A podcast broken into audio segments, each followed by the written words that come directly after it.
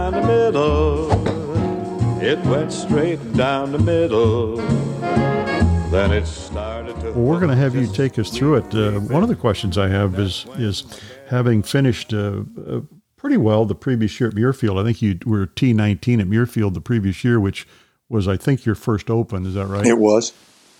So, uh, if this is true, is it true that Ben Crenshaw sort of had to convince you to come over for this one? A hundred percent. And uh, he was, uh, of course, he and uh, Bruce Lietzke, myself, and Bobby Wadkins, a few others, Jay Haas, they're all close in, very close friends. And uh, Bruce or Ben was always encouraging us to experience open golf and you know links golf and uh, heck we finally bought in and because it we were in an era where not everybody was that keen and quick certainly from an expense standpoint but just all you know it, it really encompasses uh, a two week buy in as much as it does just a, a, a, week to play the tournament. So, be that as it may, uh, we were we finally relented and and agreed to uh, take Ben's advice and come over and, and play. We all stayed together, which made it extra special. And uh, I'm certainly happy we did because Muirfield, arguably one of the well, it is way high on the list of open venues. But uh, I'll never forget we stayed at Greywalls, which is right there at Muirfield, and Tom Weiskopf and I had finished our round early, and we're sitting there uh, in the in the kind of the gathering study area in Greywalls, and he said, "Come on, let's go out and watch.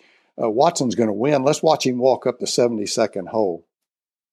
So we get up and we walk, uh, and we get under the TV tower, and here comes Watson, and they, you know, the fans had already stormed the fairway, and he said, "Bill, I'll tell you what." He says, "You know, that could be you one of these days. You could win this tournament."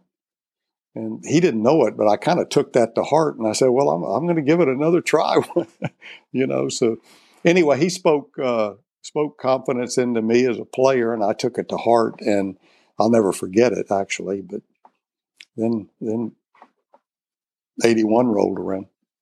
You know, you're there and, and uh, uh, getting ready to play your first round. I heard you almost missed your, your first tee time. I absolutely did. My caddy and I completely lost track of time I was on the putting green and a sports writer, I'll never forget his name, John Whitbread.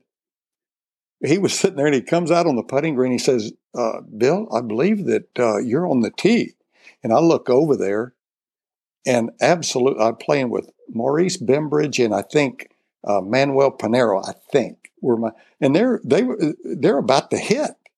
And by the time I, my caddy and I get to the tee, they had hit. It was my time to to hit off. So, golly, I mean, you talk about good fortune. I mean, uh, by all rights, I could have missed it. It's so easy. Had he not come on the putting green, uh, like I said, my caddy and I had completely lost all track of time. We hope you've enjoyed this short track of For the Good of the Game.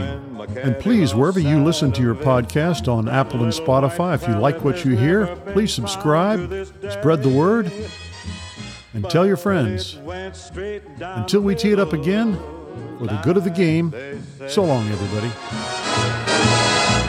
Whack down the fairway, it went smack down the fairway.